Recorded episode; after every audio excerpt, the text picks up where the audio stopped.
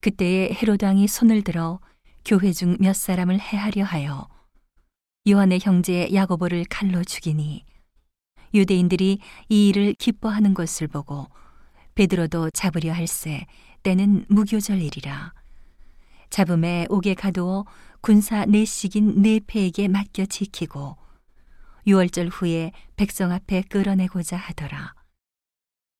이에 베드로는 옥에 갇혔고 교회는 그를 위하여 간절히 하나님께 빌더라.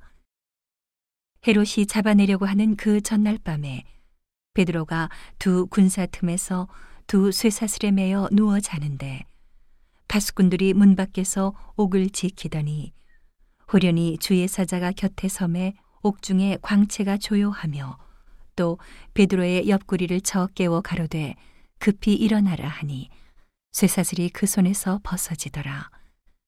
천사가 가로되 띠를 띠고 신을 들매라 하거늘 베드로가 그대로 하니 천사가 또 가로되 겉옷을 입고 따라오라 한데 베드로가 나와서 따라갈새 천사의 하는 것이 참인 줄 알지 못하고 환상을 보는가 하니라. 이에 첫째와 둘째 파수를 지나 성으로 통한 쇠문에 이르니 문이 절로 열리는지라 나와 한 거리를 지남에 천사가 곧 떠나더라. 이에 베드로가 정신이 나서 가로되 내가 이제야 참으로 주께서 그의 천사를 보내어 나를 헤롯의 손과 유대 백성의 모든 기대에서 벗어나게 하신 줄 알겠노라 하여 깨닫고 마가라 하는 요한의 어머니 마리아의 집에 가니 여러 사람이 모여 기도하더라. 베드로가 대문을 두드린데 로데라 하는 계집아이가 영접하러 나왔다가 베드로의 음성인 줄 알고 기뻐하여 문을 미쳐 열지 못하고 달려 들어가 말하되 베드로가 대문 밖에 섰더라 하니 저희가 말하되 내가 미쳤다 하나? 계집아이는 힘써 말하되 참말이라 하니 저희가 말하되 그러면 그의 천사라 하더라. 베드로가 문 두드리기를 그치지 아니하니 저희가 문을 열어 베드로를 보고 놀라는지라 베드로가 저희에게 손짓하여 종용하게 하고 주께서 자기를 이끌어 옥에서 나오게 하던 일을 말하고 또 야고보와 형제들에게 이 말을 전하라 하고 떠나 다른 곳으로 가니라.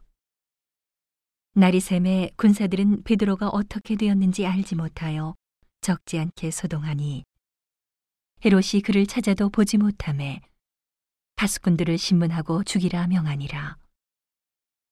헤롯이 유대를 떠나 가이사랴로 내려가서 거하니라. 헤롯이 두로와 시돈 사람들을 대단히 노여워하나 저희 지방이 왕국에서 나는 양식을 쓰는 거로 일심으로 그에게 나와 왕의 침소 맡은 시나 블라스도를 지나여 화목하기를 정한지라. 헤롯이 나를 택하여 왕복을 입고 위에 앉아 백성을 효유한데 백성들이 크게 부르되 이것은 신의 소리요 사람의 소리는 아니라 하거늘. 헤롯이 영광을 하나님께로 돌리지 아니하는 거로 주의 사자가 고치니 충이 먹어 죽으니라. 하나님의 말씀은 흥왕하여 더하더라. 바나바와 사울이 부조회를 마치고 마가라 하는 요한을 데리고 예루살렘에서 돌아오니라